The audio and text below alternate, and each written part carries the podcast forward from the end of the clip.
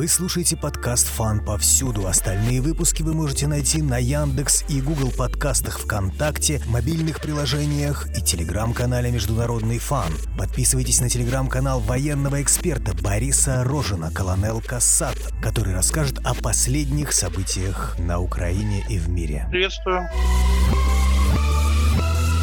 продолжается операция. Мы видим, что акцент сейчас делается на Донбасское направление. Продолжается зачистка Мариуполя. Идут операции, направленные на разгром Донбасской группировки. То есть это наступление на Угледарском направлении с юга, сопутствующие атаки на Маринку, Авдеевку, плюс идут бои на Изюмском направлении, там противник бросает практически все оставшиеся резервы, чтобы заблокировать продвижение российской группировки. Также в ЛНР идет подготовка к боям за владение Северодонецком или Сичанском, и также до зачистки района Попасной. Перебрасываются резервы, в ближайшие несколько дней мы видим резкую интенсификацию боевых действий в этом районе. Чернигов суммы без особых изменений, города блокированы, каких-то таких э, сверхсерьезных действий не ведется. Идут бои востоку и западу от Киева, причем российские войска демонстрируют тенденцию именно смещаться на юг с целью сокращения коридора, который сейчас с юга остался в Киев, очевидно попытки в дальнейшем замыкать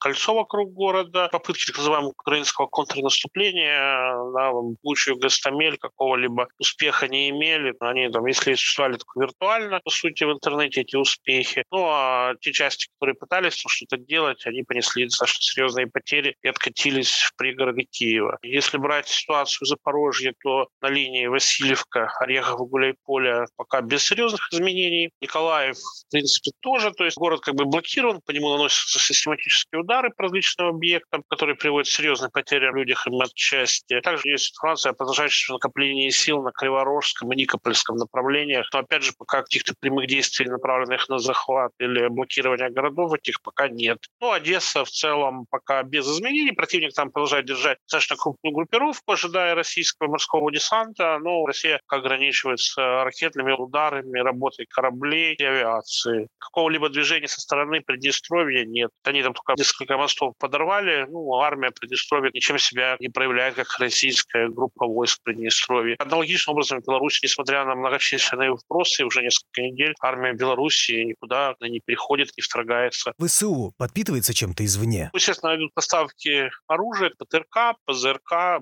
беспилотники, стрелковое вооружение, различные спецсредства, амуниция, тяжелой техники, ну, по крайней мере, в открытую не поставляется, хотя не исключено, что что-то передается там на границе с Румынией или Польшей. Проблема в том, что Украина теряет некоторые виды вооружений, которые невозможно быстро компенсировать. В особенности это касается Восточного фронта, так как даже какие-то там поставки вооружения, они не могут быть быстро доставлены туда, где они нужны. То есть это Восточный фронт, где есть признаки нарастающего коллапса ГСМ по тяжелому вооружению. Даже если какая-то помощь, она, конечно, недостаточна. Отсюда эти крики, что надо больше помощи, потому что в текущем виде группировка на Донбассе так или иначе будет разгромлена. Поэтому требует средства для борьбы с ракетами, с авиацией, то есть ЗРК, потому что комплексы постепенно выбиваются.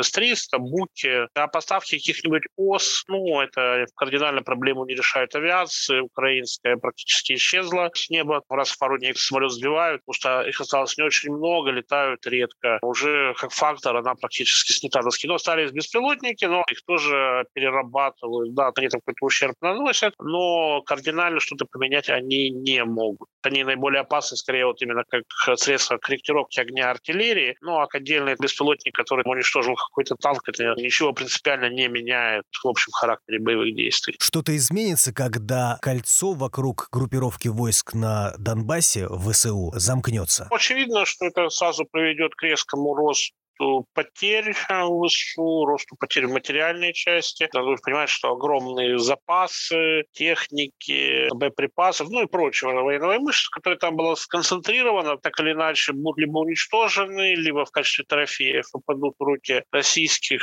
и донецких военных. Поэтому до сих пор они еще пытаются думать, а может быть там как-то отступить, попытаться к Днепру. Но опять же, такой возможности, скорее всего, уже нет в силу проблем с ГСМ, падения уровня моторизации. Опять же, невозможности уже так безнаказанно отходить. Ну и плюс тому, что здесь войска наносят в том числе удары по железнодорожным узлам, чтобы затруднить как подвоз горючего, боеприпасов, так и возможность как-то эвакуировать часть личного состава поездами куда-нибудь, допустим, в Днепропетровск. Поэтому группировка фактически стоит на тех же позициях, загибает постепенно фронт по флангам, пытаясь удержаться, ну и попутно они там в районе Павлограда пытаются создать некий кулак, с помощью которого в будущем пытаться либо помешать образованию кольца, либо же деблокировать. В случае, если наши войска уже замкнут кольцо, ну то есть иметь под рукой какой-то козырь. Может ли повлиять на ситуацию визит Байдена в Бельгию? Скорее всего, там объявят каких-то новых санкций, ну это вообще не принципиально. Там, скорее всего, будут какие-то опять рассуждения там России, попытки сплотить лагерь этот весь антироссийский, потому что там наблюдается разброд и шатание в связи с последствиями э, санкций, которые ударили в том числе по организаторам этой кампании. Из таких действительно принципиальных моментов это обсуждение предложений Польши о введении войск на Западную Украину. То есть США сам сказали, что их войск там не будет, типа другие могут, если захотят. Но Москва предупредила, что вот войск НАТО на Западную Украину приведет к прямому столкновению НАТО и России. А это означает, все понимают, это ядерная война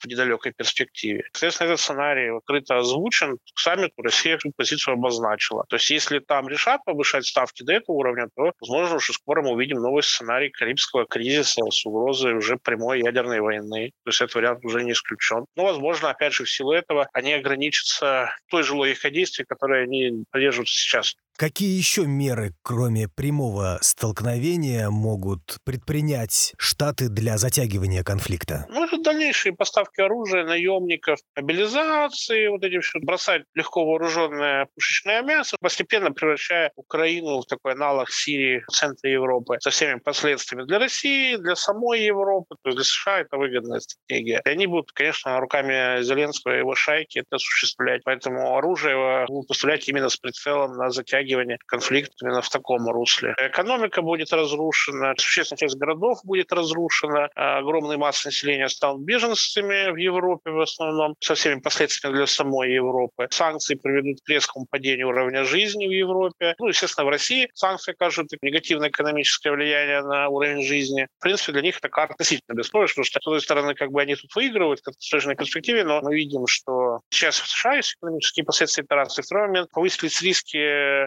ухода целого ряда стран от господствующей роли доллара в экономике. США уже прямо говорят, что вот эта политика Байдена, которая как бы выигрывает в краткосрочной перспективе, долгосрочной, она подрывает основы экономического господства США в мире. И поэтому многие считают, что этот курс надо прекратить именно потому, что овчинка выделки не стоит, потому что досаждая Европе и России, они вместе с тем теряют сам фундамент, на котором стояла американская гегемония. Это тоже для них палка о двух концах получается. То есть НАТО может обсуждаться и окукливание ситуации и сдача Украины России? Я не думаю, что они пойдут на это. По крайней мере, США будут придерживаться линии на затягивание конфликта, дополнительные поставки вооружений, профанация переговорного процесса и дальнейшее санкционное давление. То есть пока нет признаков, что США готовы отказаться от этого курса. Несмотря на все издержки, которые, допустим, несет Россия, и дальнейшее затягивание конфликта, издержки для США и Европы будут также повышаться, потому что даже сейчас, когда Россия не ввела еще серьезных санкций против Евросоюза, мы уже видим серьезные последствия. А у России еще есть возможность очень больно ударить по Европе. Но она пока этими возможностями не пользуется, оставляя европейцам полуоткрытую дверь, если они захотят о чем-то договариваться. Но если нет, у России как бы есть возможность еще достаточно больно ударить. Что нужно для подавления активного сопротивления? Ну, это перемалывание, прежде всего, то есть физическое уничтожение личного состава и техники противостоящих частей, нарушение их снабжения с целью принуждения их к сдаче или просто физическим уничтожением, как любые боевые действия, они либо так, либо так решаются. Возможен ли политический выход из ситуации? Думаю, что Зеленский может о чем-то договариваться, потому что эта фигура не самостоятельная абсолютно. То есть если чем-то договариваться, то США, а Зеленский это просто инструмент, ну как США. С инструментами, естественно, не договариваются. Зеленского могут принять только если он приедет подписать условия, которые были выдвинуты в Украине. В остальном же они занимаются имитацией переговоров, поэтому договариваться особо не Ну, пока боевые действия продолжаются, ну, если параллельно там о чем-то разговаривают, пускай разговаривают. Главное, чтобы это не влияло на темп операции. Можно ли сейчас предположить, как будет устроен мир после? Пока рано говорить, то есть как раз-таки операция на Украине и другие вот события, они сейчас уже показали, что старый миропорядок все, рухнул уже, то есть его нет. А текущие события, они фактически, это мы находимся в начале пути, где будет формироваться новый миропорядок. Это уже будет многополярный мир, то есть США уже фактически не могут осуществлять всемирную гегемонию. То есть они уже даже сами говорят, что мы будем формировать некий свободный мир под эгидой США. Можете свободный мир посмотреть по списку стран, которые вводили санкции санкций против России. То есть он достаточно ограничен по размерам. Соответственно, это мир, где будет несколько центров силы, Китай. Россия сейчас как бы занимается тем, что борется за свое место в этом миропорядке. Чем более успешно она проведет операцию в Украине, тем лучше будут ее позиции в дальнейшей холодной войне. Как это повлияло на третьи страны? Уже сейчас видно, что все эти события сильно экономически ударили по всему миру. То есть мы видим удорожание цен на энергоносители, на металлы различные, на продовольствие. Уже вызывает различные проблемы в самых разных регионах мира. Идет, по сути, удорожание жизни, возникает риск голода в целом ряде стран, возникают проблемы с почками поставок. Нетрудно догадаться, что по мере тягивания конфликта вероятность всемирной рецессии будет лишь возрастать. Соответственно, уровень жизни во многих странах будет падать. В бедных странах все это может привести к гуманитарным катастрофам. То есть э, та политика, которую санкционная приводит США, фактически ведет к слому остатков глобалистской экономической модели. Она уже не работает, а события на Украине просто ускорили этот процесс. К кому примкнут монархии Персидского залива? Ну, они пытаются сейчас играть в многовекторную политику, то есть они не разрывают отношения с США, но засматриваются на Китай, на Россию, опять же, в связи с сделками в рамках ОПЕК, возможным переходом на продажу энергоносителей за юани, о чем уже открыто говорит даже Саудовская Аравия. Ну, мы видим, что арабский мир в целом проигнорировал призывы США к санкциям, ну, никто даже так официально сильно не осуждал Россию. Арабский мир вообще занял нейтралитет, понимая, что позиции США слабеют, позиции Китая усиливаются. И, соответственно, здесь интересно смотрят, чем же закончится противостояние на Украине. Чем лучше Россия выступит на Украине, соответственно, тем сильнее будут ее позиции, в том числе и в арабском мире, просто как бы силу там уважают. Там многие просто находятся в режиме ожидания. Что может побудить Китай к активным действиям? Китай ясно обозначил свои красные линии, что попытки признать независимость Тайваня приведут к военному решению данного вопроса. Подготовка к этому идет, так или иначе операция по возвращению Тайваня неизбежна. Все военные подготовления Китая, они к этому движутся. Ну и плюс видим, что Китай активно занимается расширением своего ракетно-ядерного потенциала, чтобы иметь гарантию не вступления США в прямую войну с КНР. Соответственно, военное оружие будет вполне достаточно, чтобы сдерживать каких-то региональных там, союзников Тайваня, типа Японии. Конкретно на Украине Китай вряд ли намерен серьезно вмешиваться, тем более поставлять оружие, то есть Россия официальных запусков не отправляла, а Китай также не подтверждает заявление, что якобы Китай снабжает оружием Россию. На местном театре военных действий китайского оружия замечено не было, ну, кроме беспилотников с Алиэкспресса, которые с обеих сторон покупают. Какую сторону обозначила Индия? Индия заняла такую нейтральную сторону, фактически говорит, что она будет продолжать сотрудничать с Китаем, не собирается разрывать каких-то экономических отношений с Россией. То есть Индия заняла такую же позицию, что и арабские страны. Втянуть ее в какой-то деятельные антироссийские кампании США не удалось, хотя попытки такие предпринимались. Опять же, Индия понимает, что сейчас подписываться под США – это достаточно сомнительная затея, особенно в условиях того, когда старый миропорядок рушится. То есть они тоже уже смотрят в будущее. Как это затронет южноамериканский континент? В целом это, опять же, зависит от того, на какие страны ориентируются э, южноамериканские государства. То есть часть из них ориентируется на США, часть на Китай, некоторые на Россию. Венесуэла, Куба, Никарагуа, непонятное дело, поддерживают Россию. Часть стран, какие как Аргентина, допустим, они комплементарно выступают. Мексика также отказалась от этих активных действий. Есть, конечно, страны там, типа Колумбии, которые плотно под американцами, которые занимают более недружественную позицию. Но это, опять же, зависит от того, какой режим в стране. Сейчас идет очередной розовый прилив в Южной Америке. Соответственно, число режимов, которые выступают против э, России, там на самом деле не так, чтобы сильно велико. Тоже показатель ослабления влияния США в мире. Скажем так, при Обаме они контролировали гораздо больше стран Южной Америке, чем сейчас.